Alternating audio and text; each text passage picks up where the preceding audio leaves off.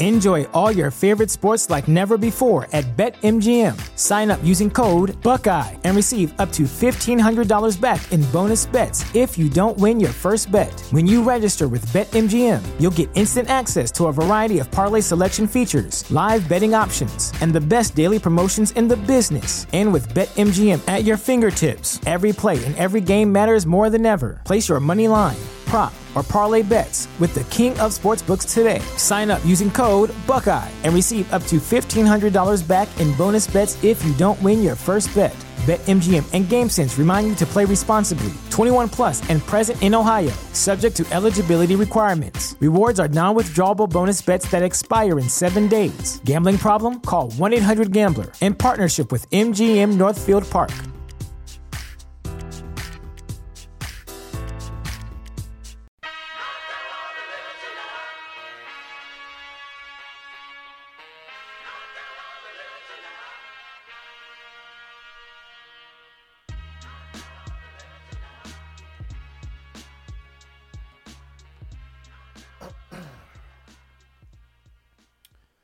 Hello, folks. What's going on? Welcome to another episode of Affirmative Murder, the Equal Opportunity Murder Podcast. I'm Alvin Williams, joined as always by my partner in true crime, Franco Evans. What a dooski. Po- folks, um, you know who we are. We are the podcast that's dedicated to shedding a light on the darker side of true crime. That is what we do here. Today, we this episode kind of has a bit of a theme, I think, because I want to talk to Fran about a couple situations that will kind of tie in to my feelings about the justice system that's going on these days and involves my story. And um, first thing I want to talk to you, Fran, about is I just found out that a couple weeks ago there's a man named Michael McFadden from the state, the great state of Colorado.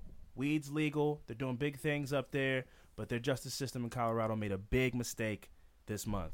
And Michael McFadden was sentenced to 300 years in prison for child molestation in 2015. And he was freed this month on a technicality because his civil rights were violated in some kind of way. He will be he has been released. He is free from jail. He's been released and he will not have to register as a child uh, as a sex offender. Wow. So um, these are the kind of things that go wrong in this criminal justice system when lawyers, and I'm going to contain myself, but when, you know, because his lawyer, you know, found some kind of loophole and was like, hey, they didn't do this. So you got to let him go. And You he was proud of that like, when he within the that. process of prosecuting me. Yeah, some Oh. something about d- during his trial, he wasn't given a fair trial in some kind of way. What something happened that what didn't make his trial technically fair. How long ago was this? This was like the first week of March. Oh, when he's been convicted. No, when he was released. No, this happened in 2015. I don't know exactly when in 2015, but he has been in jail for all of 18 months. You know, I thought right after they did, they just closed the folder and just hey, no, you can appeal. that's what he did. That's his what lawyer, appe- his lawyer lost a case where a man was guilty of molesting six children Mm-hmm. and went home and thought on it like, "Nah, I'm not satisfied with this. for three years. This guy's got it. not even three years, 2015. Oh, but unless it was in March of, t- let's call you it three years. Let's call it three. Let's call let's call it three. No, yeah, let's call it, let's call it three years. So, but it was three out of 300. So he still had 297 years to go. But his lawyer went home and was like, "Nah, I don't I don't go down without a fight. This guy, this guy Michael McFadden, he needs to be on the streets." And I'm gonna make that happen. that lawyer had a losing record. That's what the problem was. I mean, I guess so. I mean, what what when you when you walk out of the courthouse with this guy, do you hold his fist in the in the air like a champion, proud that you got a child molester freed from jail? Like you really went home and made that your that was your pet project that you took home? Like, nah, you know, I got a lot of cases piling up, but this needs my attention. Told you. If I was a lawyer and I and my and I was saddled with a man who molested six children and I lost, well, you Mm. Know, shit happens, you know. Clean my hands of the whole situation. Yeah, you know, rotten hell, man. Get him a pat on the back and send him on his way. He had too many losses. He was like, I can't. I can't let I this can't- one. I I, I need a win. he needed a win, and in some cases, that's a good. Like you know, sometimes you want to see a guy who hasn't been, you know, doing great get finally get one, get a win, but not at the expense of letting a child molester free Yeah. without having to register as a sex offender. Mm-hmm. Which, uh, as of recently, I've been, uh, for some reason, I've been getting a lot of conversations with people that have been trying to, not trying to, but like I've been turned around on the whole sex offender registry thing Mm-hmm. because of the fact that you know, you could pee at a school or you could, uh, you know, pee, be peeing in public and a child could walk by and, and now you're on the sex offenders list. Mm-hmm. And also, if I register, if I'm registered as a sex offender at my address, I can just go across town and molest a kid. Hmm. They don't know over there. So it all it does is the people in your neighborhood In your know. neighborhood, right? But I could. Why would I molest somebody on my on my block unless Right. I'm severely crazy? All the good pickings are on the other side of town where they don't know who I am, and I can just have a mustache on and a trench coat. Pick, But they don't they don't have like websites to show you the whole area though, like the what do you mean? for child molested. They don't you can you can't look that up. I mean, who like why would if I lived if I lived on the west side of town, just to make it generalized Oh, for okay. everybody. If I lived on the west side of town, why would I be looking for sex offenders on the east side of town? You know? I thought you I thought you was being like a couple blocks over. That's what I thought. No, that's why I, asked mean like question. get in my van and go Oh, okay. way to the other side, clear to the other side of town. Nobody knows me or my van, and I got my pickers. I go to a park over there, take a pic of who. So it doesn't really stop those people. I mean, you know that if you move in the neighborhood, keep an eye on that guy. Right. But that doesn't mean he's not out molesting Mm-hmm. somewhere else. You know. So, um, I I don't know what the alternative is. Maybe chipping but that's when you start to go into the whole constitu- constitutional rights thing. Oh Mm-hmm. no, you can't put trackers on people, and uh, if you diddle a child, I think that you shouldn't be held up to the same uh, freedoms of an average American citizen I think that's a bit too much for the government to do all that. because it Money. violates money. Money? I think it would cost too much money. Well, what if somebody molested a kid? I'm I'm not I'm not saying it's a bad idea. I'm saying it's just You think that the government money. won't It's do it because it costs just- money? yeah. Well, they put cameras on these cops, and that's not stopping m- police murders. True. That But- costs money too. That costs like six million dollars a department to get Well, those. that, I think that's because the whole that's a whole different situation. I think that's that's that's way worse than that to me. what killing people. What? What do you mean? As far as it's it was it's such police shooting people is such a big thing that they had they was like okay I got we had to do something about it. Got news for you, friend. People get molested every day. True, but I'm saying though, but it's not as it's, not it- as hot not a- talking it's not about it. It's, topic. right? It's like I people mean- not going on marches and all this other stuff and protesting. That's true. So they probably was like, okay, we got to do something about. It. They had no choice for that. But I Yeah, mean, in order to this, look better. right? Well, um, sadly, those police cameras, um, again, because you know this is It's still the- bullshit. They still shooting. Yeah, this is a themed episode. and speaking of a shooting, there was a one. There was a shooting in Sacramento. Um, the the young man's name escapes me right now, but he was shot in his backyard, Yeah. holding a cell phone. They shot him like twenty times. Absolute tragedy. They had the video on um, seen on Facebook. I'm sick of I'm sick of watching them. Mhm. I mean, did it? Did it? Did you see it? Yeah, Did it look like? Was he in a fight with it the was cops? it was or dark. It was at night, but they said he ran to the backyard. Ran to his house. He wasn't there. He ran to the backyard and he reached for his phone. Yeah. That's. A, I mean, I guess it's a tough job. I mean, it's just. I I, mean, know, I, mean- not going to get into picking sides, but I mean, just. I don't even get into it. I don't even. Whatever. Yeah. I'm not gonna get to it. but as but we're I don't want to get too much into it, but I do have to get into it a bit because of what today is. Today it was decided that the men, the police officers who killed Alton Sterling, um, the the the guy who was selling DVDs in New Orleans out in front, The one they they shot him up. No, Oh. they shot him in his chest while they had a he was on the ground, and they said he had a gun on him or something like that, but he was subdued. You know, his Mhm. hands were up by his head. He was on his back, Mm. and they shot him in his chest, and he died. They they are will be firing those police officers, but they won't be charging them with anything, and that adds Alton Sterling to a long list of people who are on a list of they're dead, but there's nobody responsible for their murder. I don't, I don't Eh, like that. eh, That just. I think that the, I think that either look, if you're gonna if you're gonna fuck me, take me out to dinner first. You know what I mean? Like Right. if you're gonna tell me, hey, all right, well he state what his murder was wrong, and these police officers don't deserve to be, be police officers anymore, Hmm. then they're guilty of murder. See, Either that- do that or go, well, suck my dick. Right. They didn't do anything wrong. They get to keep their jobs and continue being police officers. Because you can't have one without the other. You can't say, well, what that that was terrible police police work, and that was terrible and, and criminal, and they are awful. but we're not going to charge them with anything. And that remind uh, the reason why I don't like that, I really don't like it, is because that reminds me of, okay, an athlete is in the NBA or the NFL. Okay, they get caught or charged with, um, what is it, um, assault against like a female. yeah, like okay, they get wife they, or something. Yeah, they get suspended for five games. Like, yeah. you- That, that's what? why is that even connected with the, anything? Why? Because they're athletes. I just Yeah. don't. That's not fair. I, so they don't get jail time. They get they miss five games. Yeah. no, That's no. that- come that's on now. that's incredibly No. that's incredibly dumb. I I I've never understood that. We had a player here in Baltimore play for the Ravens, Ray Rice. He hit his wife. They suspended him. Then the videotape came out. Mhm. It made the NFL look worse. And then they just kicked, Kicked him him from the league. NFL and, and blackballed him. He hasn't been on a team since then. Right. But his wife didn't press charges. He didn't go to jail or anything like that. So I don't know how that's his. I mean, yeah, this is punishment. You take away his job. I mean, yes, that's that's a punishment in a way. I still don't think it's fair. But- what if, like, what yeah, if what does somebody one else- What if a, a normal person that does that and then what? They go to jail, go to prison or whatever the case is. Yeah, I mean, well, if they don't press charges, I don't know how that works. Because I would assume if if if, if, if you hit somebody and somebody sees it, I don't know. I don't know if it always has to be them pressing charges for you to go to jail. You know. Well, I mean, I'm st- I'm saying still, even if they didn't, you will go you will go to jail either way if you got. If But I don't know that. caught- That's what I'm saying. I don't Oh, know. okay. Like caught what? Caught beating them like the police walked in? I don't think that's been the case in any domestic violence. no, I mean like what that if, we've seen if, a video got out though.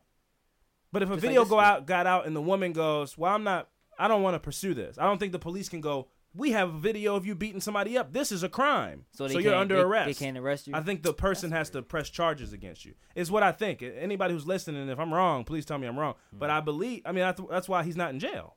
There's a video of him knocking her the fuck out. You know, on camera in a in an elevator. So if that was it, he would be in jail. But I think his wife said, "I'm not. No, I'm not pressing charges." so that goes to saying if you shoot somebody, and be like, nah, I'm not gonna press charges. He shot me. Yeah, that happens all the time. that's That- I mean, crazy. think, That's think, think about think about all the gang crimes that happen, and nobody in the neighborhood will, will testify. Somebody got murdered. If everybody knows it was this guy, but nobody's gonna come forward to say anything, Mm. and they don't have a testimony. Now, if you shoot somebody on camera, yes, yeah, you're you're going to go to jail. Mm. But if the person survived, if you shoot a person that uh, survived, That's what I mean. yeah, if you shoot a person that survived and they go, ah, no harm, no foul, you know, then hey, you know what? what are they going to arrest you for? They- He didn't assault me. Uh, you know, it's fine. I don't want to press charges. Then that's the end of it. Um, I think those are only two things I really want to talk to you about. But my case is in is um kind of a an insight on the criminal justice system, and that's why I wanted to kind of dive into it a bit. And today being what today is, and that that kind of being the news of today about the whole Alton Sterling thing, I kind of wanted to touch on a couple of things that in the criminal justice system. It's just so many qu- crazy technicalities that can happen, and then a person could, you know, go to jail for the rest of their life or mm. get out of jail immediately for some just random things, and it's it's crazy. We we we def we really need criminal justice reform in this country because it's pretty crazy. But you know we are here. What we do here is we talk about fucked up shit. So what we're gonna do is we're gonna take a quick break, and when we come back, that's exactly what we're gonna do. So stay tuned. All right, folks, we're back. Fran, I believe it is my turn to go first this week. Yep. So I'm gonna need you to strap in as I tell you the complicated, tragic, dark tale of Lionel Tate. This is my affirmative murder. On July 28, 1999, in Pembroke Park, Florida, where nothing good happens. Florida, I've never heard a good news story out of Florida, unless it involves Disney World. Penn Disney- Park. I ain't even heard of that. Unless it involves Disneyland, and even then, the last Disneyland story I heard, a kid got ate by alligator in Disneyland. Mm. So, Florida, don't stay there too long. Just visit, pop in, have a good time, leave. Um, yeah. So in Pembroke Park, Florida, when Lionel's mother, Kathleen, was asked to watch six-year-old Tiffany for the evening, Kathleen and Tiffany's mother had grown up in Jamaica together. Uh, Lionel was only 12 years old at the time. After dinner, the children were watching TV, and Kathleen decided to go upstairs for the evening. She yelled downstairs for them to quiet down at about 10 p.m., but did not check on them at the time, which, you know, happens. You know, kids, you know, let the kids play. I remember when I was a kid, my mom did a lot of like, uh, when I would have company over, it would be a lot of like hey, keep it down down there, you know, because she's Mhm. upstairs watching TV, and just hanging out. You don't want to be. Who wants to hang out with kids all you know Mhm. all the all day? When you have a kid, you got a kid all the time. Just let them play and be kids, and you're just like, yo, hey, why y'all y'all y'all quiet in there? You know, just like yelling that kind of, and the kids go like, oh, yeah, calm down, stop stop yelling, Right. you know. So she was doing that kind of thing. It was around 40 minutes later at approximately 10:40 p.m. when Lionel Tate went upstairs to get his mother and told her that Tiffany Eunick was not breathing. 170-pound Lionel Tate claims he was simply wrestling with 48-pound Tiffany before she stopped breathing. Forty eight pounds. Yeah, Wait, she, how old is she? She was 6, he was 12. Oh, And he was big. all right. Uh cuz 170 pounds for a 12-year-old is absurd. He need, I mean, that's crazy. He weigh that's I mean, what do you weigh? Like uh, 130? Like one thirty. Yeah. Yeah, he can twelve fuck years you old. up. can wrestle Let's you. not go that far. No, come on. That's not go. He's got 50 pounds on you. That's Brent. fine. He can fuck you up. No, don't. Let's not get carried away here. All right, okay. C- continue on the story. Let's I not get carried away. All right, okay. Um, he told his mother he had he had her in a headlock when she smashed her head on the side of a table. Mm. He then described her as rolling around on the floor, crying, acting like a baby, and urinating in her pants. He decided to go back. He decided to go back to watching TV. When Lionel finally went to his mother to get to tell her that the little girl was not breathing, her broken little body was already cold. What? Yeah. At only a third of his size, Tiffany would have not would have been no match for Lionel, play fighting or not. The question is, was Lionel simply a violent child that had attacked the little girl, or was he just a kid who had tried to imitate the wrestling moves he saw on TV without realizing how dangerous they were? Um and the story th- that's that's the main part of the story. There's no but so I'm conflicted by this story because it gets complicated. But with um all these school shootings and everything like that, Donald Trump has started to take on um the narrative of are these video games too dangerous? The the narrative comes back around like every five six years. You know, are the video games making the children desensitized to violence and causing them to hurt people? And I my immediate thought is that's stupid. You know, like I don't hurt. I've never hurt anybody. Why would a video game do that? Mm. But then when you hear stories like this, and it's like a kid wrestling. When I, I mean, when I was a kid, there was wrestling games. Stone Cold Steve Austin, all these guys. I, we used to stunner people outside, and all this guys. You imitate the wrestling moves. Right. I think that this, but can you say this is different than video games? It's like it's it's visual stimulation. What wrestling? yeah, watching No. pro wrestling. I thought wrestling was real until I found it was fake. no, what? No, that's not what I'm saying. Oh, What? What? You thought? When did you think wrestling was real? when I was younger, that was real. Yeah, I did too. Um, that's not what I was saying though. What I was saying Oh. was, if I can't say video, I can't say no. The video games argument is stupid, and then say, oh, I mean, you know, when I was a kid, I would watch wrestling and then do what the wrestlers did, the Mhm. rock bottom, those kind of stuff. So how is one bullshit and the other one isn't? You know what I mean? Mm. So what do you think? Um, Like, I would assume when you were a kid, you put you take the pillows off the couch, got a friend over, y'all start wrestling. You're doing wrestling moves. You pull your sleeve off. You're doing the rock bottom. right. people's elbow, you know, smacking. But I don't think I don't think when people I don't think when people um reenact wrestling they they trying to do it as a it's To murder harming, you. to harming somebody. yeah, it's to harm play, it's playing around. Right. There you go. That's why So, I said there you go. all right. Yeah, you just you just put me back on track as to why I think the video game argument is stupid Mm-hmm. because it's a difference between playing Call of Duty and then going to Toys R Us. RP Toys R Us. Going to uh, your local toy store, buying a toy gun, and then playing imaginary shoot 'em up with your Mm. friends in the neighborhood, and actually getting a gun and killing people. Yeah. that's two different things. Yep. Just like it's a difference between wrestling and somebody accidentally getting hurt, but you were playing, Mm-hmm. and like you thinking that I'm Kane and my wrestling moves, I'm gonna try to kill somebody with my wrestling moves, Right. which is stupid. Mhm. And if you ever thought that, you're stupid. Like if if you watched wrestling and then were like, I'm going to go around and try to commit mass murder by stone cold stunnering people. Right. By choke slamming people. Yeah, that'd be really dumb. Right. That's not what this kid did. Right. He was wrestling, but it does get complicated Yeah, but uh, yeah, I'm saying. Nobody thinks like I'm gonna go, you know, do this choke slam on him and to murder him. yeah, to murder him. It's Yeah. just- it was a move I saw on wrestling, so it looks Let's try it it's out. Fun. It's, It's, entertaining, fun. Yeah. right? It's, it, we're play think- fighting. yeah. yeah. I don't think But he's a- a 100, 170 pounds. Well, he's a kid, so exactly. I don't. I don't. I, don't- I don't- like me as a kid. I wasn't 170 pounds, but at mm-hmm. 12, I was definitely. I wasn't like I wasn't obese, but I was thick. Mm-hmm. You know, I was plump. Mm-hmm. I had a I had a fatty. Um, and but I don't. I didn't. I wasn't as aware of my size as I would be as an adult. Right. At 12, you're just like, we're all kids. I'm Right. 12, he's 12, you know? And then you pick a kid up Mm-hmm. and you're stronger. You wrestle, you realize you got a little more strength, but it's funny to you. You're like, I'm just so strong, but really it's because you're just so fat Right. and have so much mass that this regular size 12 year old can't move you. Right. But at 12, you're like, it's just because I'm so strong. so I'll go eat more Rice Krispie treats. That's more strength, you know? So I'm sure this kid was on the same boat as me. It's like, I'm just, I, we're play fighting, but I'm so good at play fighting against this Well, he girl. sounds like he's he's super aggressive though. oh, you he's haven't, like, well, even you heard know, that. you haven't even heard that. Cry baby and stuff. Yeah, he, yeah, he was really like Rude. it was the the the picture that was painted was almost like he was like, "Oh my god, shut up!" She's Right. like crying and bleeding and peeing her pants. He's like, "I'm gonna go back to watching SpongeBob." Where's the SquarePants." remote? Yeah, you know, grow up. you know, so that doesn't exactly make him. So and then finally he's like, "Oh god, she's played. She's she won't move now." Mom. go get, yeah, you know, really annoyed.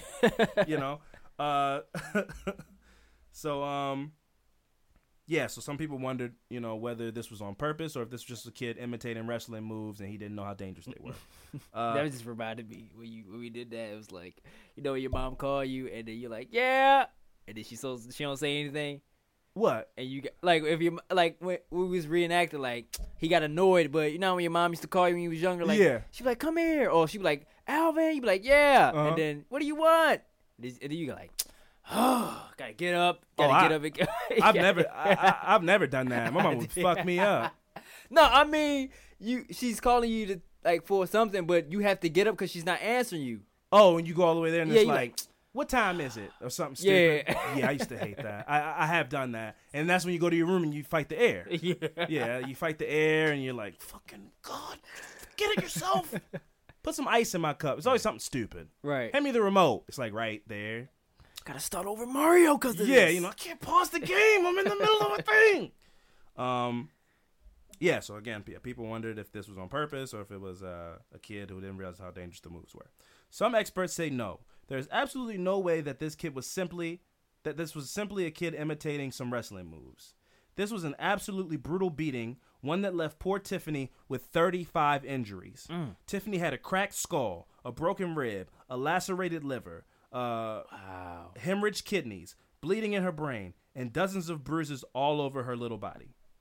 So he was straight up like ragdoll. That's little girl, crazy. you know. And um, I this is where it starts to go from oh they were play fighting and he she just hit her head one time on the table.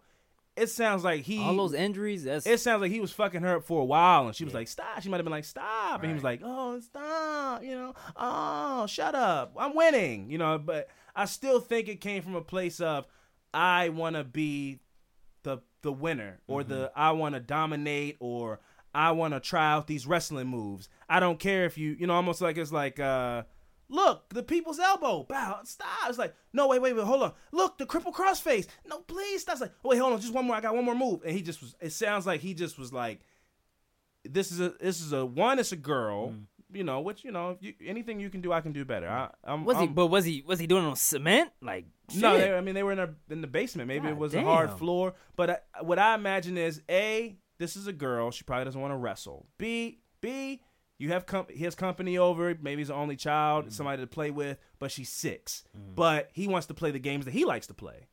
Maybe she wanted to play Tea Party. He was like, "No, let's play WrestleMania 1999."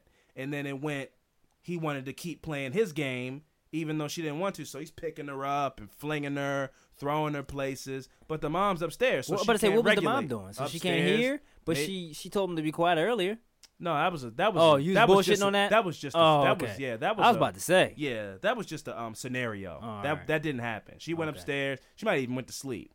She you know. she lucky yeah, because I was about to turn up. maybe she was in the- Maybe she was. He. They were in the basement. and She was like two floors up. Oh, okay. I don't know she if that. a pass. Yeah, maybe the door was closed. It could be so many factors to why. Or maybe the door was closed. She was asleep. Maybe the door was open, but she had her headphones on and was listening Maybe to she was eating chips. You know, you get the crunch and you I mean, can't chips hear. are quite loud. Yeah. Yeah. So man, maybe she was eating chips upstairs, eating chips, watching Sex in the City. Yeah, You know, and you just hear kids screaming. You're like, oh, whatever, they're playing, having a good time. But he was destroying this little girl. Um. Yeah. So with all those injuries, uh, this was a brutal beating that lasted for approximately five minutes, which doesn't sound like a long time. Dang. So it it had to be more of less of he was doing a bunch of moves and more of the weight disparity and the size disparity, and maybe it just was a couple of moves. But with 170 pounds falling on 60 pounds, you're doing damage. Cause five minutes isn't a long time. He must have hit her with the walls of Jericho or something. Yeah, I mean, he did a lot of shit to this little girl. Um, yeah, so this beating lasted approximately five minutes and was equal in force to a fall from a three story building. A child abuse expert um, would later testify to this. Lionel Tate had a previous history of troubles. This is where it gets complicated. Uh, he was described as an intelligent boy of average IQ with street smarts. This was not the first time Lionel had. Um, yeah, I don't. He's I don't. 12. That's what I mean, and I and, and this is what I mean because if you and this is this is probably lawyering. You know, this is the story later on, but especially with young black men in the court system, they will try to make you out to be more of an adult than you are. To say that a twelve year old has street smarts is like, what do you mean? Right. What are you saying? I think street smarts implies that you know how to get over on people. Mhm. Maybe you know how to sell drugs. Mhm. Maybe like what does that imply? What are you saying about this 12 year old to this jury? You know, so implying that this kid is street smart. Already, it's those little um, they're um, they're dog whistle terms, like terms that like thug. You know, thug is the new nigger. You know, thug is whenever I hear thug, I just that's what you want to say. When it's uh you know gangs or you know a black kid stole a wallet or whatever and i hear thug i, I know what they want to say you know dog this guy's an animal. All you know all these kind of things. They're all real things that you know are used to describe Right. certain folks Hey, once know? you said, I was like, "What? He's 12." yeah street smart. Like what are you talking about? He's 12 um he's not even book smart yet. He's 12 years old um wrestling smart. That's for sure. yeah, I mean, this guy pulled off moves that you know, like Rikishi moves, throwback wrestler moves. Um, yeah, so they described him as a, a- a an intelligent boy with average street smarts, with average IQ, and with street smarts. And uh, this was not the first time that Lionel had shown a problem with violence. Prior to the murder, he had been suspended from school 15 times. He had also exhibited other behavioral problems, including stealing, lying, and fighting. Does part of the blame then fall on his mother for ignoring her son's previous behavior and leaving him alone with the six year old? Yep. Well, I don't know. Um, I don't think that if I if I knew my son was bad, right? I don't think that because you have love for your child, I don't think I will go. Well, I can't leave this animal alone with the child. He might kill them. You know what I mean? Like, I- don't think. I mean, obviously, you're like you're bad in school. You need you need to get your behavior on track. You need to stop fighting people. But I don't think that would make me think my son is like Hannibal Lecter, and I need to put him in a straitjacket when company comes over and put a muzzle on him, and he can't. Nobody looking him in his eyes. He's well, I wasn't crazy. saying that, but I was saying like as far it need to be more. She aware. does that's hold why I was asking. responsibilities. That's why I was asking where the mom was. Yeah, you shouldn't. If first of all, I, I agree with you, and I'm changing my mind because I, I agree with you and, and you saying that because what this all boils down to is somebody asked you to watch their kid, right. so you weren't watching their kid. Mhm. You had your 12 year old watching Mm-hmm. watching the kid basically. So that does make you negligent. Yes, you're right, uh, Mm-hmm. and and and I succeed. I succeed that point because it's one thing to let your son be in the basement and you know you're like, yeah, he's fine, Mm-hmm. he's watching TV. But if somebody, if I ask you to watch my child, I mean, what like look after my child. Mm-hmm. I don't mean put him in a room and put some Cheetos in the room and just fuck Right. off. You know. So yes, Just check on them here then. Just Yeah, what for you guys sure. doing? Yeah, that- and leave out. did they the kids say Just, a joke? no, it's the mom. You know, Yeah, but like what are you guys doing? You know, Oh, you know, being like fun, playful yeah. mom. Yeah. You kids. oh man, don't be too loud in here. I don't think that she was this kind of mom. It was more like, what y'all doing in here? Mm-hmm. Shut up. Y'all better shut up. More like that, you know. um. Also, so okay, well, no, no, I'll get to it because I had had a question to pose to you, but I, I got to get to the trial stuff first. So, um, in 2001, Lionel Tate went on trial for Tiffany Eunick's death. it was determined that he would be tried as an adult for first degree murder. The prosecution did not believe that there was intent for or, there was intent or premeditation in Tiffany's murder, but the case still fell under felony murder because it was the result of an aggravated child abuse. So basically, they tried they tried him as an adult and then charged him with with aggravated child abuse, even though he was a child. And aggravated child abuse, they charged him with aggravated child abuse and second degree murder. So Is that less time? Still no, I mean him it's murder. murder. Right. Yeah, it's murder, but it's it wasn't it wasn't premeditated. Oh, okay. That's all second degree murder is. It's like crimes of passion or second degree Right. murder. Like you Oh. just did it, you know. Um, the prosecution er- offered Tate a plea deal to the lesser charge of second degree murder, for which he would serve a three year plea, a three year prison term. And Tate and his mother Kathleen turned down the plea and insist and instead chose to plead innocent to first degree murder in hopes of getting an acquittal. The defense agreed. The defense argued that the death was completely accidental and that Lionel was just imitating wrestling moves he had seen on TV. Now, my question to you is, you know, Sophia's twelve. You know, she comes upstairs and she's like, "Oye, papa, there's a little kid in the basement, eh?" For one, He's- my daughter does not talk like that. So don't don't switch it up. I'm sorry. Do you have a crystal ball in front of you? what do you mean? Sophia's what? Two? Yes. You don't know how she's gonna sound in ten She years. don't. What man? Look, if you man, don't talk my- to me like a, a regular my- person, It's my simulation. all right, whatever. Just listen. all right. So she comes to you, you know, Papa, oh my God, there's a baby in the basement. We were playing, and now the baby is muerto. And then what do you do next? Run, go see what's going on. You go see what's going on. The kid's Right. not breathing. Kid's dead. Uh-huh. Call the police. Yes. Call the police. Call the police and you call the parents. You call the police. You call the parents. Everything's you know the parents sad. All this kind of stuff. Mhm. Now it comes to the police are arresting Sophia. Mhm. What are you doing, man? It was an accident, eh? Mm-hmm. I didn't do anything, eh? What are you doing? She goes to jail. Mm-hmm. Now you're on trial, and you get offered a plea deal for three years, or you can take it as far as you can take it and get whatever the jury comes to, you know, final agreement on. Do you take the plea deal or do you fight it because you're it's your kid? I'll take the plea deal. You take the plea deal, Yeah.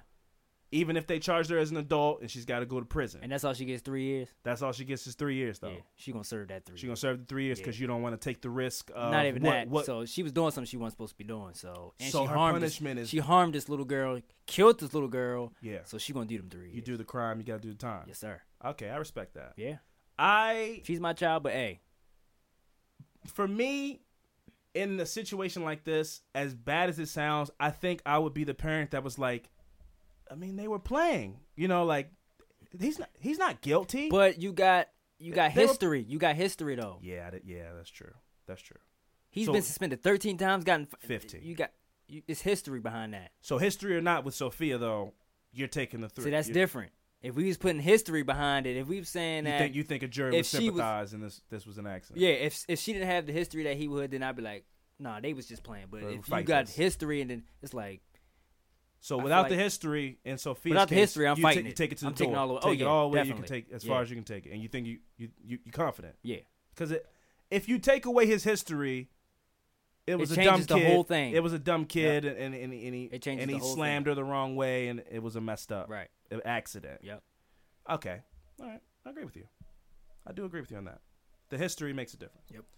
Um. So yeah, they turned down the plea. Um, and the defense argued that it was an accident. You know, what can we do? This guy didn't. This kid didn't do it on purpose. Mm. You know. Um. It took the jury two weeks of deliberation to come back with the verdict: guilty of first-degree felony murder. The crime carries a mandatory sentence of life imprisonment without a chance of parole. Whoa, so they got worse. Yeah. That's the part I would be scared of. That's why I was like, That's why I was asking you, Yeah, but you had you already had your own because Yeah. you're just like, no, you did it, you served the time. But for me, it was like, even if, like, if, but the same. Also, I made that choice was that you you do what you did, Uh-huh. you serve the time, but also you take it that far, it could get worse. You serve Exactly. even more time. So Oh, for three sure. years, For you might sure. well just go ahead and take it. yeah, I know, I know of stories in uh, drug cases where the the you know the the federal court might come to you and go, look, man, we got you on conspiracy to you know sell drugs, ten years.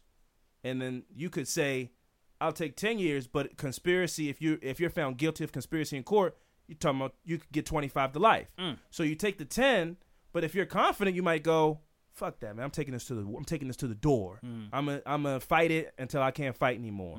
But you now you take the risk of a annoying the prosecutors, Yep. taking up time in court, Yep. you know, and then you the ultimate, you know, risk is you get all the way to the door and they're like, okay, well you're guilty, and so you're serving the maximum possible sentence. Yeah. Or they just take it away. Like you know what? We're just gonna take that away and just give you the, Yeah, whatever you deserve. yeah, exactly. Right. So in this case, the mom was like, no, I, I would imagine she was like, no, like me, like this was an accident, Mm-hmm. right? I mean, it was a mistake. We could a jury will understand that this was a mistake. We're not gonna accept three years in prison. He's twelve, but they decided to fight it. And he got sentenced to life in prison without possibility of parole. He probably wouldn't even did that. if he got He- three. if he'd have got three years, he'd have been out in one and a half. Yep. You know, and he was twelve. He might have been out in six. You know, a year. You know, That's great. but you don't want to see your kid do anything. Yeah. You know, so I it's like I get that, but you're right. Like if I'm a parent with a child with the history that he has, and we're talking about him being tried as an adult and facing real big boy and numbers, they give you three years. and they tell you, well, you could you could plea out to three years right now. Shit. You know, I I would take the three probably as well. You know, because the the other possibility is a lot worse. You know. I know she Um, was sick. Very sick. I mean, your kid just got sentenced to life without a possibility of parole Mm. at 12 years old for murder. That's crazy. Um, tears rolled down Lionel's cheeks as he was handcuffed and led out of the courtroom as after his sentence was handed down. Also, that's your that's your whole damn. He's twelve. 12 years old. 12 years old. He I don't even I don't even think he really has a concept of what prison is, Yeah. what he could be facing, any of those things. I think it really is he's That's crying because insane. he got in trouble and because he has to get taken away from his mom. But he doesn't even realize. Mm. He, I don't even think it really. At twelve, I don't think you can yeah. comprehend that. Like my life is over. Yeah. I will never have children. Mm. Uh, I will never go to high school, college. I will never do any of those things. I'll never have sex with a woman or whatever you prefer outside and, and fall in love and freedom. That's I don't think you can even comprehend all of those things. But even then, it was it's still you realize that you're being punished Right. and taken away from your family. So That's crazy. that at twelve, at twelve, you can't even you I can't, can't even understand the weight of what just happened to you. You know, it's more of a feeling. You know, you feel like something bad just happened, but he can't. He couldn't have comprehended what just happened to him at twelve. Life maybe, in prison uh, without parole. yeah, well, You know, you just know you're gonna be in prison for the rest of your life, but you don't know about prison. You don't know what prison is really. Right. You just know you're gone, but you don't know the concept of like the risk of being raped and, and, and all those things. You can't comprehend those things at Mm. he can practice all his wrestling moves now. All these people. That On who? Man, look, if he would have tried to wrestle a grown ass, greasy ass dude in jail, nah. I mean, I don't think, I don't think you want to be the um, child molester in jail. So I think you might be safe in that way. That don't mean they won't punk you. But man, spit shine my shoes, fat bitch. You know, because he's kind of chubby. It's almost like Beyond Scared Straight, except you never get to leave. That sounds like a nightmare. You in jail for killing a kid? You think you get the same treatment as a child killer if you're a child? What do you think? Um, no, You think the you think the I adults it's are like, man, it's fucked up what they did to you, little homie. I think it's different. You think they Because he's, a- sympathy 'cause for he's a child. Yeah. That- that's fucked up, man. Why you in here? I don't think he should have been sent to prison at all. I think that's like you send him to a hospital. Oh yeah. You know, definitely. why is All the prison shit he been the- through, yeah, Why is prison yeah. even on the table? Clearly, this kid has. But that's the whole like street smart, and he this was he was doing. He meant to hurt this kid. It makes this kid out to be. Uh, uh, an uh, It is man. fucked up, yeah, yeah, it makes him out to be a man and a Mm. danger to society, rather than a kid with behavioral issues Yeah. who clearly had some kind of anger outburst or something, he needs to be taken to what I think if anybody that commits a uh, like something even a murder under the age of 13 take them to a hospital until the age of 18 and in that 5 year gap 6 year gap whatever if they're if they're 8 and they do it at 18 reevaluate them and if you decide this person's still fucked up then you send them to prison. Obviously, something is wrong. For them to be that young Absolutely. like that, something is wrong. Absolutely. So I think yeah, you monitor them to them eight to their eighteen in like a you know a a, a prison hospital, low security, not like because you know that can, and I'll get to that because I have like the story gets sad, um, but you send a kid to prison, what do you learn in prison? The American prison system is terrible. All he's gonna do is go to prison and come out worse than he was. You're not gonna learn good habits. You're not gonna come out better. You're not gonna come out and be you and repent for what you did. You're gonna come out a more seasoned criminal. Mm. So why would you send a kid to a situation like that? Send them to a hospital, evaluate them for the next you know six years or so, study them, let them let them see their parents and be a kid and but they have to be here. You have to be here. You did something wrong. You can't get out. And then when they turn 18, that's when you decide if maybe they're ready to be integrated back to society with monitoring or you send them to prison. If you go now, if at 18 you do another psycho- psychiatric evaluation, they're like, "I'll kill everybody. I'm God." then you go, "Okay, well you go to jail. You're crazy." Right. So you need to. This is you don't need to be back in society. Right. But at if they go at 18, they go, "Yeah, man. You know, I mean, I I don't know. Uh, my dad had a gun." And I got my hands on it, and I was playing with my friend, and I shot him. I, I didn't. I think about it every day. I would. I'm very remorseful. I would love to apologize to his parents. That's a risk. But also, well, You I- think, what like they could be faking they could be faking, but they, then you then again they was twelve years old, so then you Yeah, can't I mean, really, yeah, you know, 18. You're not. It's not thirty. So yeah. Yeah, you know, you come to an 18 year old person six years after, Right. you know, constant, uh, you know, evaluations and talking to them about it for six years, and they come to you and say that. I, my first thought wouldn't be that they're trying to manipulate me. I would go, this is a kid that's that is remorseful for what he did. He made a stupid mistake when he was 12, 11, 10 years old. Let's give this guy a second chance, like a real second chance, and not let him spend, you know, his the rest of his life in jail becoming a, a animal. Really, jail is jail is like being in the jungle. But it's a lot of it's a lot to play a part in that than just he made a mistake when he was twelve. Because then you got the parents of, of the child that was killed, and he was like, "Why? Why he deserve a second chance? He took my child away." My kid never gets a chance ever again. Right. Yes, but And I don't think I don't think yeah, especially in days like this, I don't think the media would be like, eh, you know, that would get out and it would cause a whole a whole big blow up yeah, for some shit like that. I agree. But the purpose of prison should be to rehabilitate people, and it's just not what the purpose of it is in this country at all. No. It makes people worse.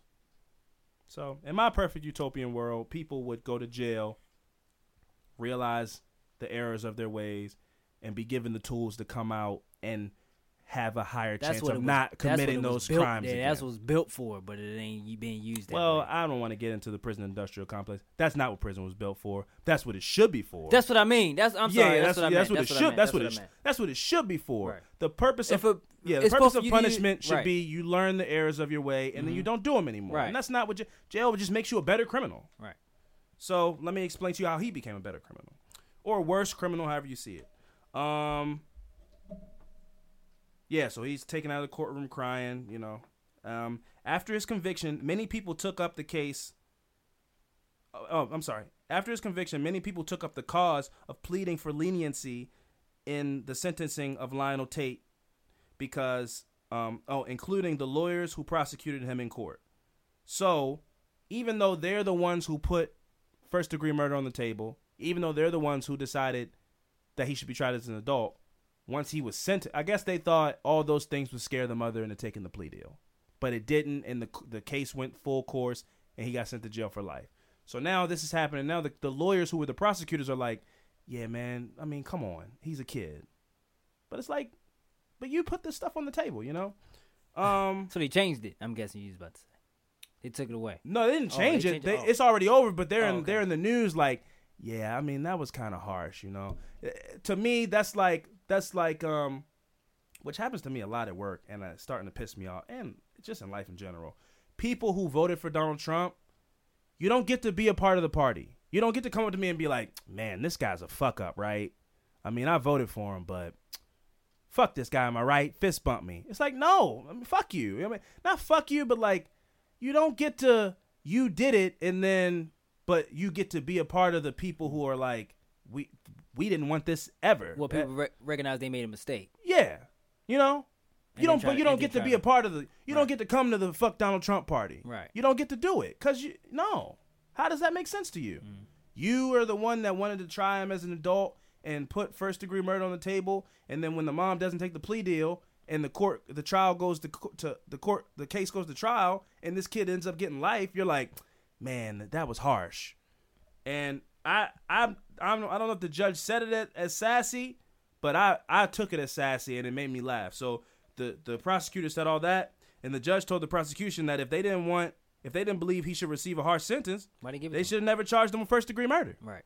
And that's how I read it. I was like, well, you shouldn't have did it. All I can do is all I can do is bang my gavel and say what the jury said. That's Right. my job here. I hear the case. What the jury say? Guilty. Bam. Okay, well, guilty. Okay, let's see. Guilty. Page 47. Guilty means life Mm-hmm. with no parole. That's the judge's sentencing. Mm-hmm. So if you didn't want him to do that, you shouldn't have put it on the table. Right. What do you want me to do? I didn't do this. You did it. so Lionel Tate would get a second chance, though. In 2003, an appeals court threw out his conviction on the basis that he wasn't given a mental competency hearing prior to his trial. Tate then pleaded guilty to second degree murder, and the state chose not to retry him, but rather give him the deal he had turned down three years prior. He was credited for the three years he served in the juvenile facility, which was to be followed by a year on house arrest, 10 years probation, 1,000 1,000 hours of community service, and mandatory counseling. In January 2004, Lionel walked out of jail a free man, aside from the monitoring device attached to his ankle. Unfortunately, Lionel would not make the most of his second chance. In September 2004, Lionel was discovered outside of his home by police with a knife, which was a violation of his parole. The judge extended his pro- his probation to 15 years and told him that if he was caught in violation again, he would go back to prison. And here's another thing about this prison, this this um this justice system that I think is disgusting, is the lengthy paroles. Now, in this case, this kid is responsible for somebody's death. However, they charged him with second degree murder and they gave him three years in jail, right? Hmm. Why on earth? Now, it was originally 10, but then he got caught with a knife, but I don't know his circumstances. He didn't get caught with a knife like stabbing somebody, he just got caught with a knife. I don't know his circumstances. I don't know where he lives. Maybe he needs to carry a knife. He feels like he needs to carry a knife for protection. I don't think that if you live in a neighborhood that is considered to be a dangerous one, you walk around thinking, well, I mean, I don't want to get robbed, but I can't carry a knife. What do you had a because- pocket knife? Did they Yeah. say it was a it was pocket like knife? a pocket knife, yeah. So it's like I don't want to get robbed by anybody, and people get robbed in this neighborhood all the time. But I'm on probation, so I I can't carry this knife around. It's like what? No, I need to protect myself. Right. So he didn't get caught hurting somebody with a knife. He just got caught with a knife. So they upped his probation from 10 years to 15 years. Now, on probation, you have to pay like monthly fees. You can't smoke weed, which, you know, I mean, I'm not saying that's bad or anything, but you can't smoke weed. You can't leave the state. There's so many different things. And if you break any of these things, you go back to jail for your original sentencing. What are you paying money for probation for? Um, um, The visits or something? well, no, I'm wrong. If you're on if you're on monitoring, you have to pay. For oh, money. I'm about to say. I might be wrong. I don't know if you have to pay anything for um for being on probation, but you do have to do weekly visits and all this kind of stuff. It's right. like it's very time consuming, you Yeah. know. And if you don't make those visits or you piss dirty or any of these things, you, you, whatever second degree murder comes with, that's what you're going back to jail for. Mm. And if that's, but you have to do that now for 15 years. You can't leave the state for 15 years. You can't smoke weed for 15 years. You can't do all these things for 15 years. And it's almost like, it's like um, it's like putting somebody in a in a box, four lines, and then saying it's a real tight box, and they say, well, if you step out of this box, you get in big trouble. Mm. But it's like, I mean, can I technically stand here in this box? Yeah, but it's really hard, and you know, it's really easy to fuck up, and then send you right back to prison. 15 years a long But time. people get probation for like you petty theft. You get six months in jail and seven years probation. That's crazy. You know, that's what happened to Meek Mill. That's why Meek Mill's in jail. He violated his He violated his parole or violated yeah violated his probation, and then they're like, okay, well now you got to go to jail for X amount of years. Whatever whatever you you got out and didn't have to serve the rest of, you got to go serve the rest of it now. And it's like this is we're talking about a guy now. Not everybody's a Meek Mill situation where you can fly to different states and make money and that's mm-hmm. your job kinda. But you know to trap somebody in their state in their living situation which might not be the best, and say, now you have to stay in this neighborhood, and if you fuck up in this environment that's designed to make you fuck up, you go back to prison. Every time you walk out your doors, people selling drugs, people Mm. committing murders, people trying to old friends like, yo, I got a quick lick we can hit, and da da da da. And you're broke, and you have to make decisions, and you have to make the right decision every single time, even though you're in a pit of snakes. Mm-hmm. You know, I just think probation is a little fucked up. So he got caught with a knife. They extended his probation from 10 years to 15 years. You know, which is 10 is already bad enough, but 15 is, you know, that's even longer. Um, yeah, they told him, and once he, you know, got bumped to 15 years, and they told him that if he was caught in violation again, he would go back to prison. It wasn't long before Tate would again be in trouble. In May of 2005, he was caught with he was charged with armed robbery, armed burglary, armed burglary with battery, and violating his parole in connection with the robbery of a pizza man at gunpoint. Mm. The pizza man identified Lionel Tate as the one who pointed a gun at him. And again, I don't want to say that he, you know, maybe he maybe all this time he was a street smart kid who was bad and all this kind of stuff, but also, you know what doesn't help that? Going to prison. And and and becoming worse. And now you get out of jail, you maybe got a little muscle on you, maybe you got a little grit on you, maybe you joined a gang while you were in prison. How old was he now? 16, 17. Oh. You know, now you got a little, you know, got a little, got a little chip on your shoulder. You know, you're still young. he's still very still young. This guy's life, this guy's life was thrown away. That's crazy. Um, yeah. So uh, he was identified as the man who pointed the gun at him. Tate claimed to the judge he was hearing voices and wanted to kill himself. Wow. And a psychiatric evaluation was ordered. In the end, he was found competent to stand trial because, of course, he was. You know, Mhm. like um, whether I don't know what studies can be. I don't know what um tests can be done to tell that man he's lying. You know what I mean? About And, what? Like if I say I'm hearing voices and I'm having suicidal thoughts, Mhm. what can they do Oh yeah. to yeah. say you're lying. And when you think about the trauma of committing a murder, being sent to jail for life, in prison with adults, Mm-hmm. or well, he got sent to juvenile detention, and I'm assuming he was being sent there until he turned of age and then would be sent to a maximum security prison. Right. But even still, those juvenile prisons are pretty rough too. So you go from living outside, being free at 12, to now you're in juvenile prison with, you know, 17, 16 year old kids fighting and all this kind of shit. And all the mental stress of all those things, how can you tell that man that he's lying? And that nah, man, uh, you you pointed a gun at somebody. You're you're competent to stand trial. That's bullshit. I don't believe you. You know. Mm. So, but that's what they said. They said he was competent to stand trial. Um, in May of 2006, he pled guilty to gun possession, which violated his probation, and was sentenced to 30 years imprisonment. The judge was somber when he said, in plain English, Lionel Tate, you have run out of second chances, Mm. before he laid down his sentence. In February of 2008, he pled no contest to, ro- to the robbery charge and was sentenced to 10 years to be served concurrently with his ser- his 30 year sentence. Damn. Concur- well, concurrently just means you're going to serve that 10 within the 30. That's- If it would have been consecutive, then it would have been 40 years. Oh. But concurrently just means you're also charged with this, but it's lumped in with the 30. So you oh. serve the 30 while you're serving the 10. You serve the so, 10 while you serve so the once you do ten, it's like, well, that part of that charge is over. You just got your ten left. Yeah, that 10, you serve the, the 10 of that and 10 of your 30. You take 10 of that, but you just, it's two crimes. in That's that what I mean. Years. Yeah, yeah, That's what I'm exactly. So you, so that's what I'm saying. After you do that ten years is like, well, that part of that crime you already served time for that. You now you just got got the to do your rest of your 20. Right, okay. Yeah, uh-huh, exactly. Um, yes. uh, Tate is currently in prison serving his time, but is now um, proclaiming his innocence in the pizza robbery case. Tate claims that it was possibly another man who committed the crime, a friend of his who made a statement to police that had seen Tate commit that he had seen Tate commit the robbery. So basically saying he was framed or set up or whatever. That's petty. Um, but yeah, that Who was knows? that was um that was Lionel Tate, the young boy who killed a girl with wrestling moves. He was he was fucked up from the jump. Yeah, um he definitely had issues.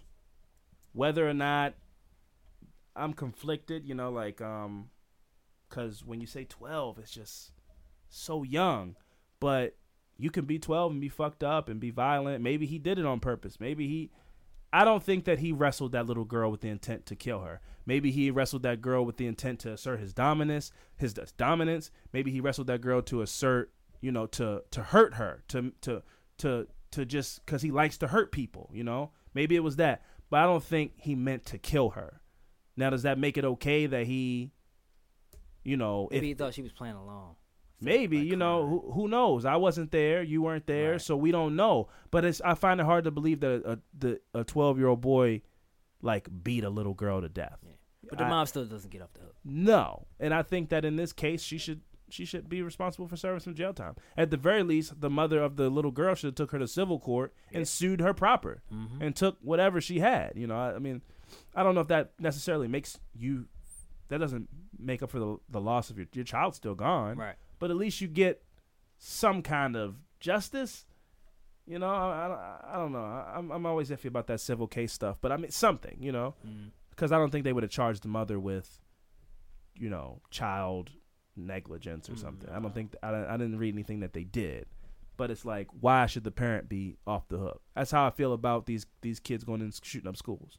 If you shoot up a school with your parent's gun, the parent should be getting whatever charge you get. Is my Yeah. is my thought. Mhm. If you go into school and you kill 25 kids and you're being charged with manslaughter and you did it with your dad's gun because he had a gun that was accessible to you, Mhm. you your dad should be charged with manslaughter. Not charged with, you know, child endangerment, not charged with, you know, neglect or any of that kind of shit. You should be charged with whatever your son got charged with because if your son went and bought a gun, that's completely different than you were irres- Right. an irresponsible gun owner and had a gun around that allowed your child to go out and kill somebody. And that's my thoughts on it. And that's my thoughts on it.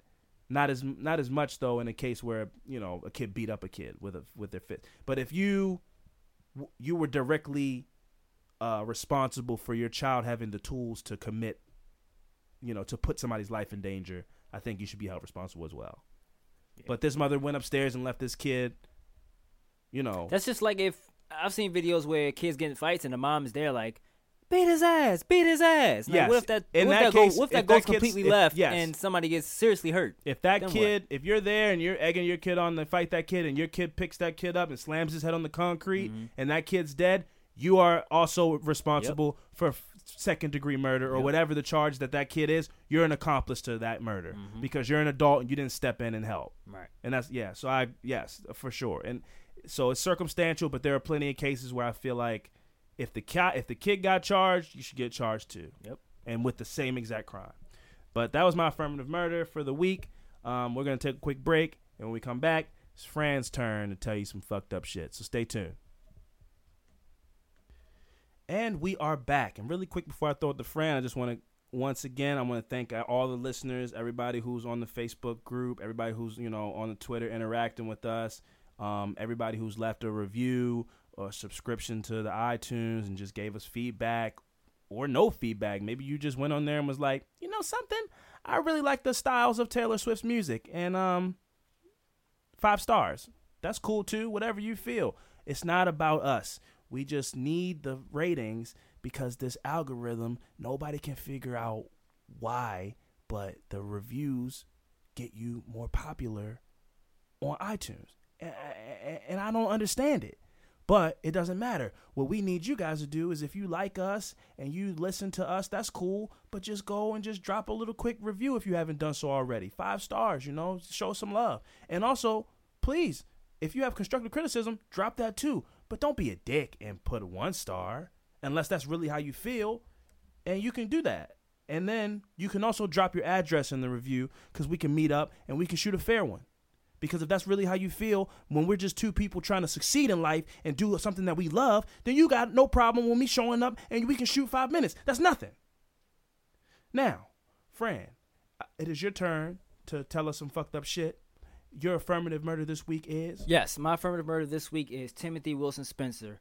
But first, um, I'm gonna go ahead and mention that um, since I'm the superstar of this podcast, Yeah. I've been pretty busy, so I had a I hired an assistant to do my story for me, so Oh, you hired an assistant. I hired an assistant to do my story. I'm, I'm, your- pr- I'm, I'm just busy. You mean your girlfriend no, wrote I your story I hired my assistant to do my story for You me. So, assistant to write your story um, guys, let me know if if uh this if I've done this story before, because if so, I'm gonna have to I'm gonna have to fire uh Jim, Yeah. who was my assistant. your assistant So, Jim. I just want to put that out there. Where'd you find Jim? Don't worry about it, man. It's my assistant. I'm the superstar of this podcast. I don't have time. Yeah, guys. So apparently, if you guys have heard this story before, it's because Jim fucked Yes, up. Jim will be fired. he'll be. You hear that. Jim? He'll be fired. So let's hope Jim did his job well. So, uh, his name is Timothy Wilson. Spen- Timothy Timothy Wilson Spencer, okay. also known as the Southside Strangler, was an American serial killer who committed three rapes and murders in Richmond, Virginia, and one in Arlington, Virginia, Mm. in the fall of 1987. In addition, he was believed to have committed at least one previous murder in 1984, for which for which a different man, David Vas- Vasquez, was wrongfully convicted.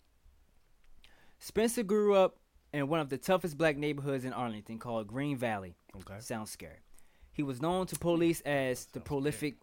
What? Doesn't really sound scary. Yeah, yeah, it does, man. I'm from the streets. I know. I know. Oh, my bad. Well, then I I secede to your point. He was no. He was known from the streets, so he was known to police as as a pro- prolific home burglar.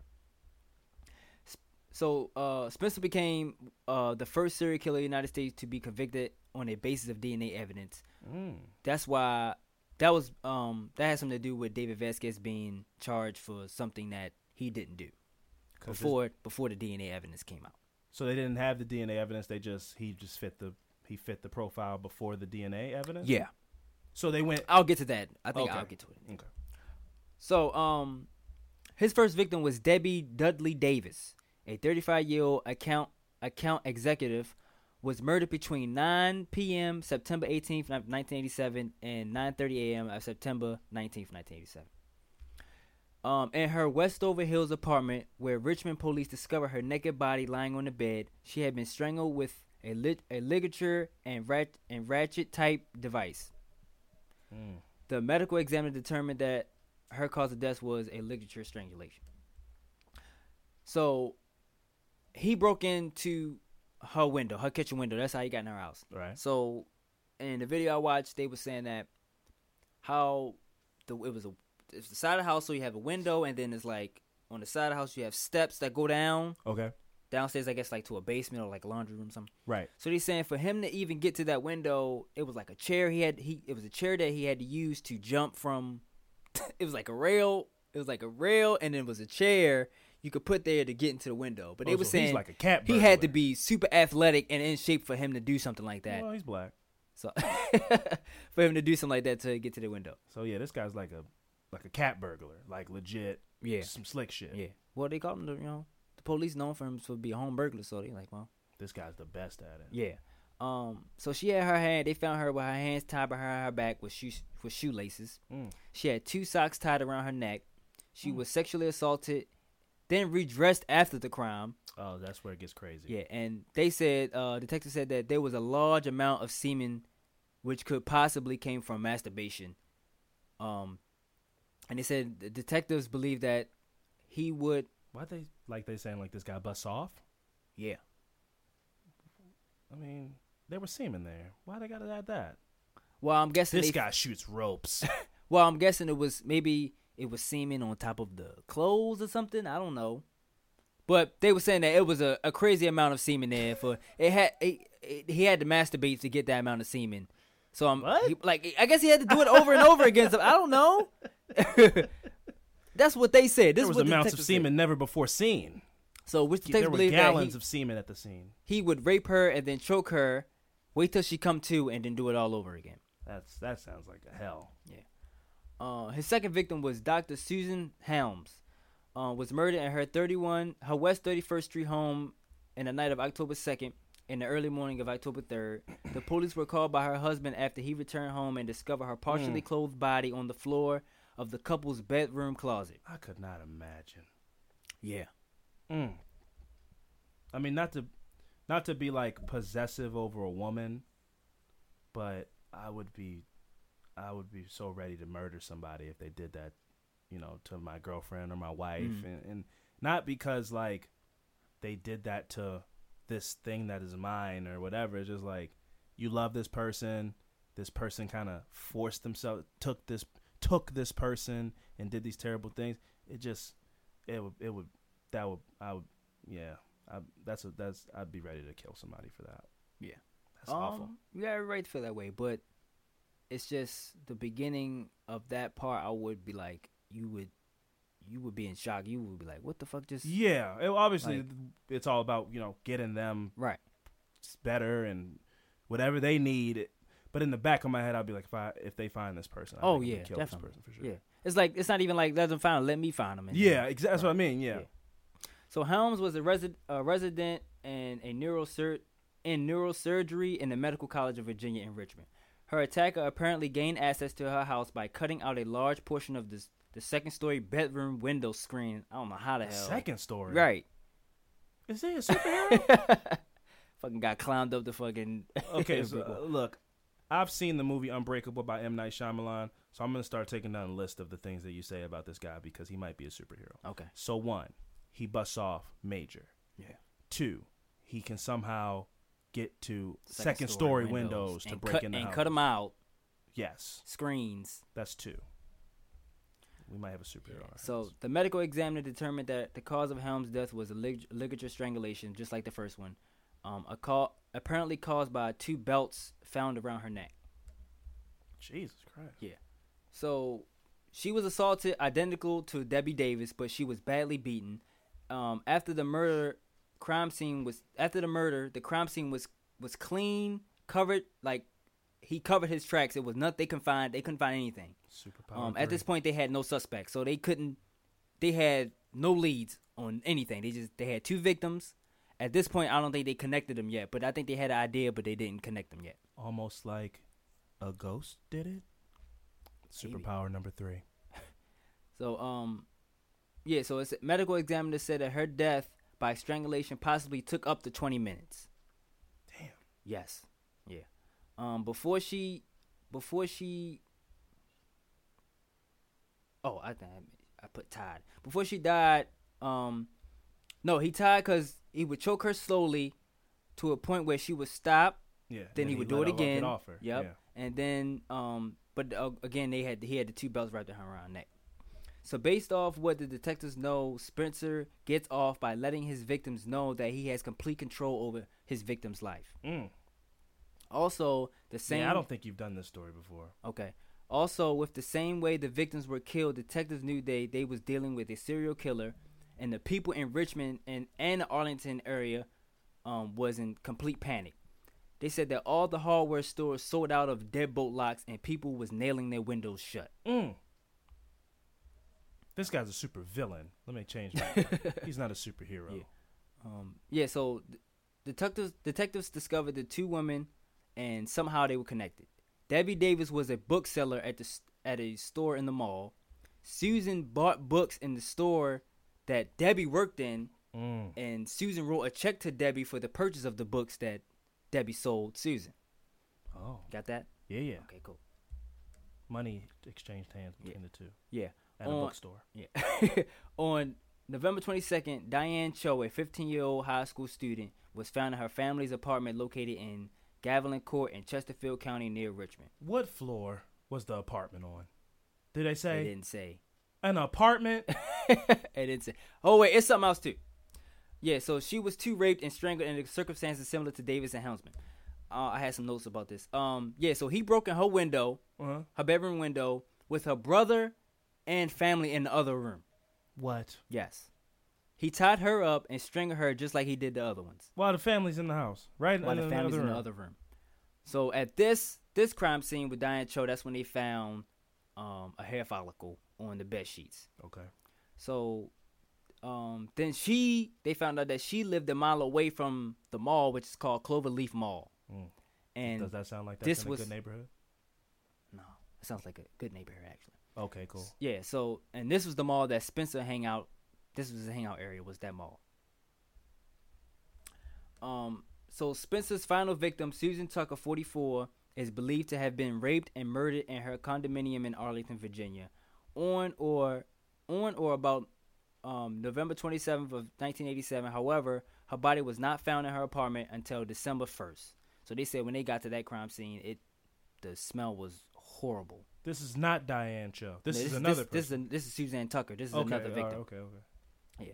Despite the change in location, her injuries left detectives certain that her death was caused by a murderer now dubbed by the press as the Southside Strangler. Um, so on January 16th, 1988, Rena Chaparis, hope I'm saying it right, and Michael um, Hilaire were found dead within a few blocks of each other in a circumstances which appear similar to the previous murders.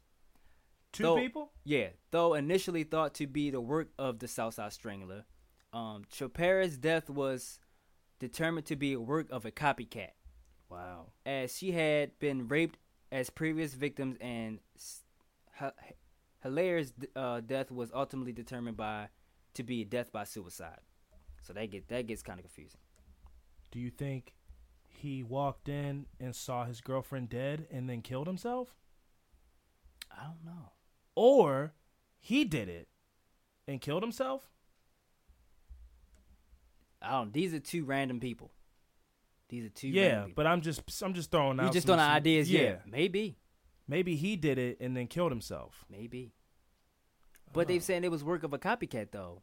Oh, you mean like he strangled her and was Yeah. also killed herself? Okay, I got you. I thought you meant like, I thought you meant like it was he just like shot her and it was like oh I did something bad and just killed himself. Nah, like he Okay. It was something. Okay, I got yeah. you. So, uh, okay, so on on January 20th, 1988, Arlington County Police arrested Timothy Wilson Spencer, a 25 year old Richmond resident, for the rape and murder of Susan Tucker in the Arlington home. Police established that Spencer had traveled from Richmond to Arlington during the period of her death to spend Thanksgiving with his mother, who lived about a mile from Tucker's home. He was charged with the murders of Debbie Davis, Susan Helms, and Diane Cho. At the time of the Richmond murder, Spencer had been staying in the Southside Richmond Parole's halfway house within walking distance of both Davis and Helms' residence. so also I got so then he was while he was serving the B and E at the half that's how he got caught Yeah. uh, at the halfway house. Um, he stayed. They said he stayed to himself. He eventually he he didn't talk to anybody while he was there. But the one person he talked to was a female a female staff member who car he used to work on during the day because that's something he had to do while he was at the halfway house. Right. So, um, during this time he would use her car while he was Uh-huh. working on it to go from there to the mall. So they was going back and forth. Right. So like all they saying also during his days he was visit his favorite spot was to hang out at the mall. Um so Susan Tucker, that's the, his last victim, was home alone and then uh she was home alone while her husband was on vacation. So uh Susan Tucker 44 is believed to have been raped again in her condominium in Arlington in November 27th. However, her body was not found. I already said this. Skip that part. Yeah, so he broke her house by entering her basement window. Okay. So this is this is a different way of entry. Um, she was found nude, tied behind her back, and they said that her feet were tied, her hands were tied, and her feet were tied, and then there was a there was a rope going from her feet to her connected hands. to her hands to, an, to around her head. Damn. Yeah. um. So this again, they said it was an Jesus. unusual amount of semen found on the blankets near her body. Okay, so semen, big loads.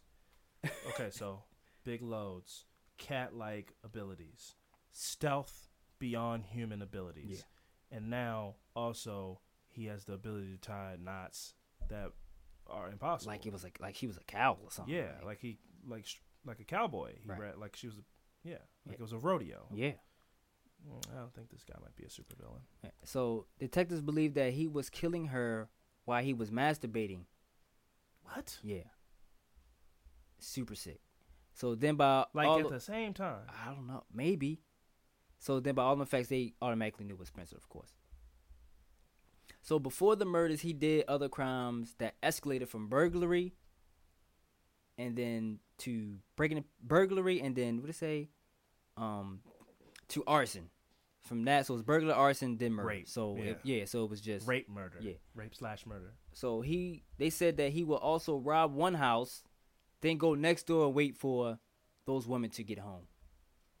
What? he would like he would go to a house, rob the house, Uh-huh. then go next door, And then rob that's that when house. yeah, and rob the house, or wait till one of these women will come home and then rape and then them. rape them. Yeah, So sometimes he might rob and rape. Yeah. Sometimes he might rob and then go next door and rape. yep, Damn man, this guy just really was just living free, yeah, doing what he wanted to do. yep. So they like said a pirate. Yeah. They said Spencer would sit in the mall for hours. This is his hangout spot. He would sit in the mall for hours and watch these three women. These three women. So he had these women picked out. Do you remember the guy on the bench? No. Was that a movie? No. What? Remember when we worked at the mall? I don't know if you. Oh, you talking about the guy that used to sit out, out- outside of Abercrombie. Uh-huh. He's sitting on the same bench. I know you're Sir, talking about. Sir, it's Yep. Abercrombie. Okay. Whatever. I know you don't have much respect for it, and because you wanted to put people on blast, I got Fran a job at Abercrombie in the back because he wasn't a sex symbol like I was, Right. folding clothes like a peasant. Right. I was a model, working in the front with my chest on display, flip flops, toes out, looking like a sex god, Sure. as he toiled away in the back, scanning shirts, Sure. getting me the things that I needed for the customers in front. How long did you work there? Several years. Okay. I was Um, not there that long because I, I upgraded, but go on. Anyways, Go on. but anyway, hmm um, I would see a lot because I was in the front, not in the back, like a peasant. Sure. In the front, there was a guy, and we nicknamed him the guy on the bench because he would sit out in the lobby or out in the hallway of the of a of the mall, you know, in between stores. It was actually in between Forever 21 and H&M. And whenever women would walk by, this guy would sit there for a solid 3 hours at least. And whenever women would walk by, he would whip his head. I mean like for like viciously whip his head as after they walked by him and stare at them. He had these big bug eyes and a a t-shirt with no sleeves and I mean he would whip his head left, he would whip his head right and it was so it made me so uncomfortable that I was I was sure he was a serial killer. And I don't but I don't think it's this guy because he was not in the best shape. But this is reminding me of that guy, the guy on the bench, who wait. I was able to see because I was in the front and not in the back, like of some kind of mongoloid or monster in the back. Yeah, sure. Nobody wanted to see and fold. Can I finish my story, please? Yeah, yeah, Thank ahead. you. Sorry, man. Go ahead. You're a star. Dang.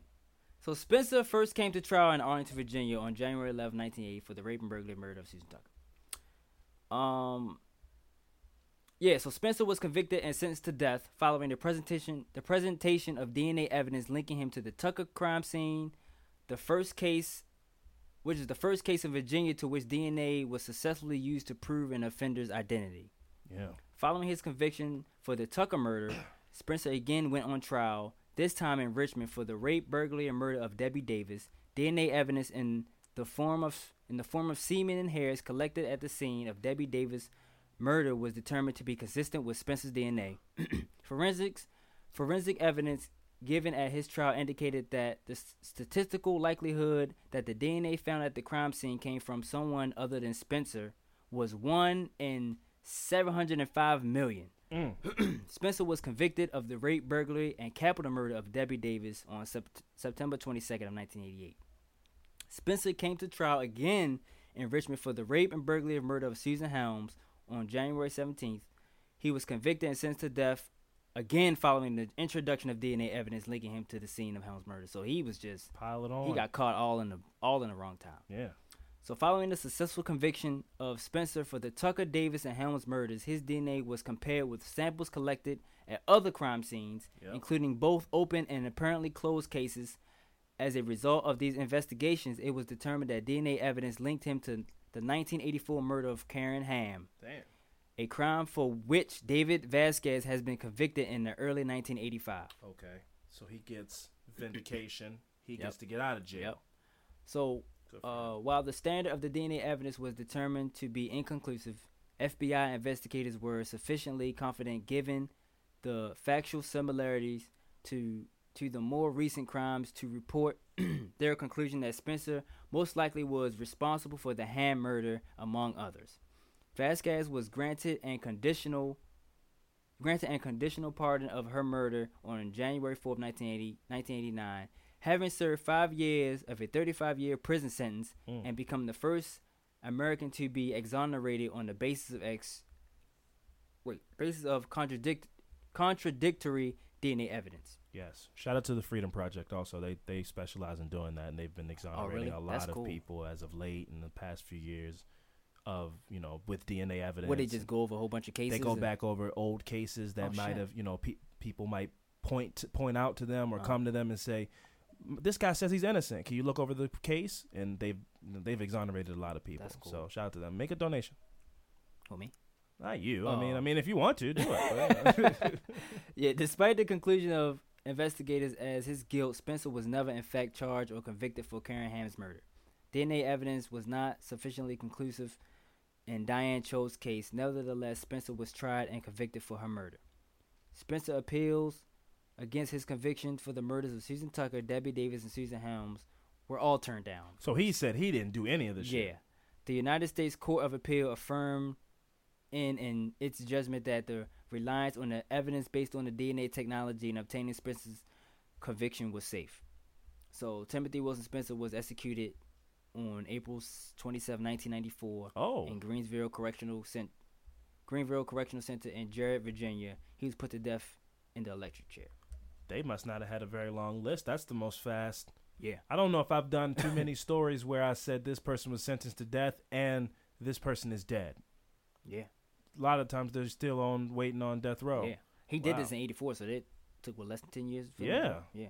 Um, a couple facts, like I said about him when he was in the mall, he followed. These wasn't three women, just three random women. He picked these women out and followed these women also. right Um, and then they said at some point during the trial he wanted to see the crime pictures again. to get off Yep, to get off. Yep. Um, That's yeah. another thing in the show Mind Hunters. They say don't do that. Don't do what. Don't show people. Don't show people crime scene. pho- Like don't. If you have a guy The that's suspects? like a, ki- uh, yeah, Oh, okay. don't show them that because they might just want them for their own weird reasons. Mm. The same thing happened in Hannibal too. The movie like uh, Silence of the Lambs. He Mhm. wanted to see some crime scene photos, but it gives them like gratification to see them, so That's you don't crazy. show them. Yeah. um one of the detectives another you might you might agree with this one of the detectives that worked in the case was asked was he's coming down to spencer's death penalty. He said no. Quote he said quote no i deal with death every day. It's just a legal way for the state because you're still killing somebody.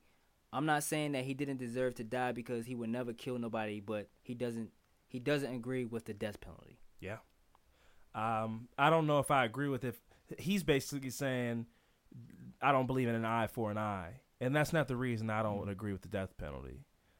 But I don't agree with the death penalty. He's saying like you know he killed somebody, so you kill him, it's still death. I don't think that that's I don't think that's right or whatever. I don't. That's not why I don't agree with the death penalty.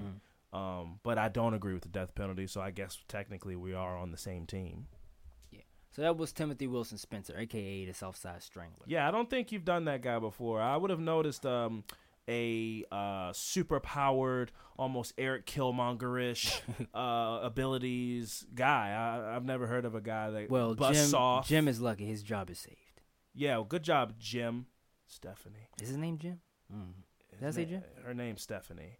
Um, but um, the abilities that this guy put on display in the story um, are worthy of a Marvel character or DC character. I mean, he busts off ma- massive loads, gallons. Um, he has cat-like abilities. He is silent, almost like that of a Hollow Man.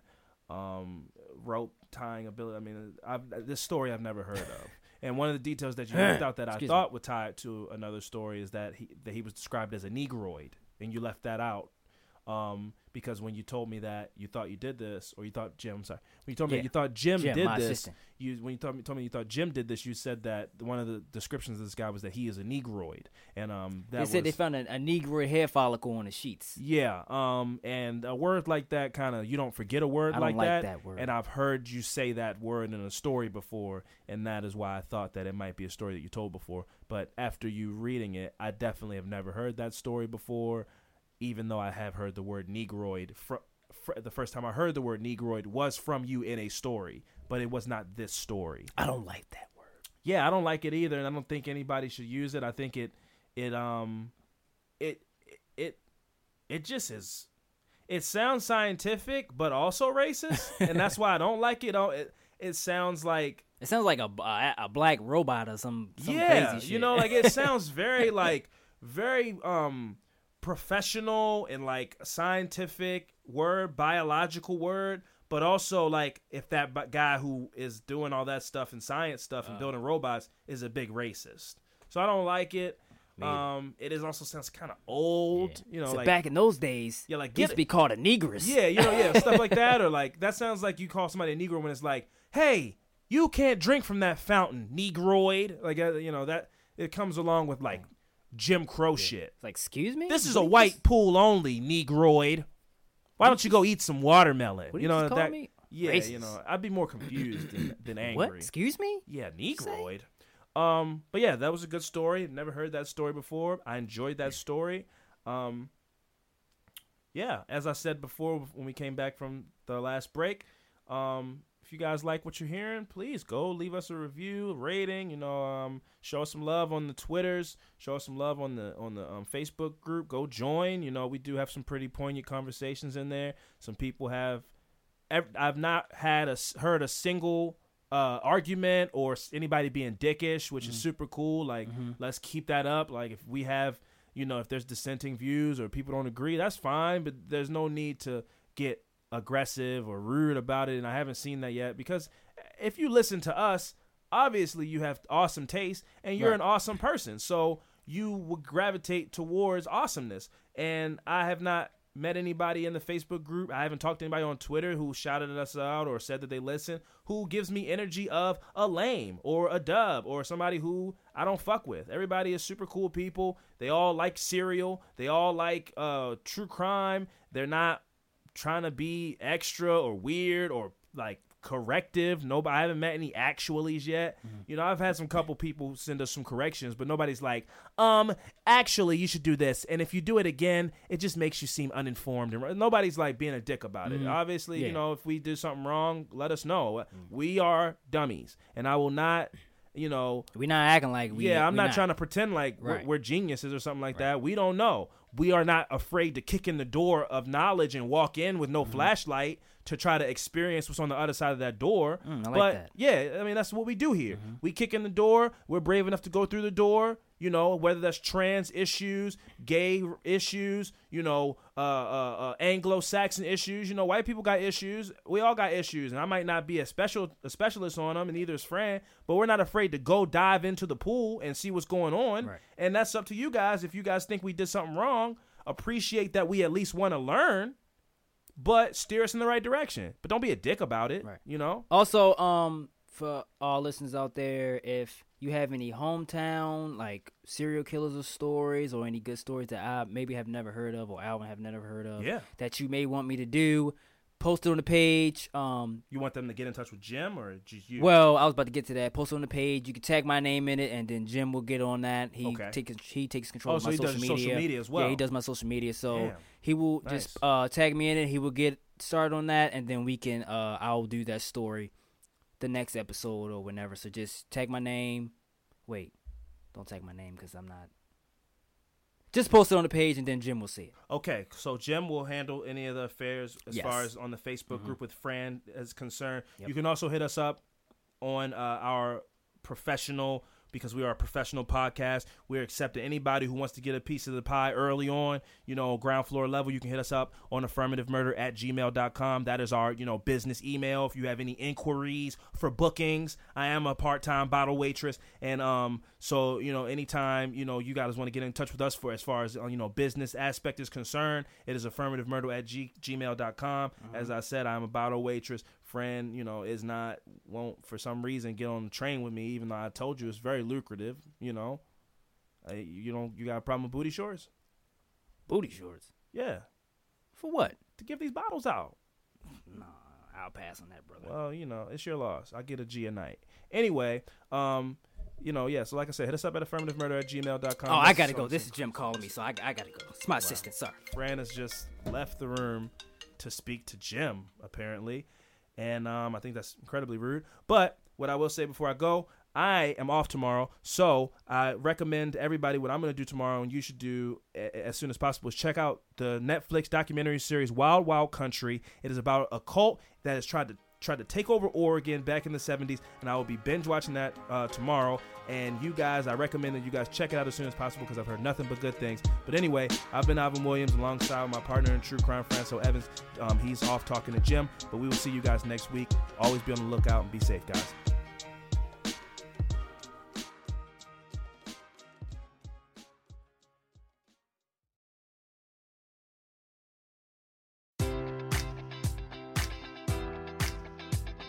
Enjoy all your favorite sports like never before at BetMGM. Sign up using code Buckeye and receive up to $1,500 back in bonus bets if you don't win your first bet. When you register with BetMGM, you'll get instant access to a variety of parlay selection features, live betting options, and the best daily promotions in the business. And with BetMGM at your fingertips, every play and every game matters more than ever. Place your money line prop, or parlay bets with the king of sportsbooks today. Sign up using code Buckeye and receive up to $1,500 back in bonus bets if you don't win your first bet.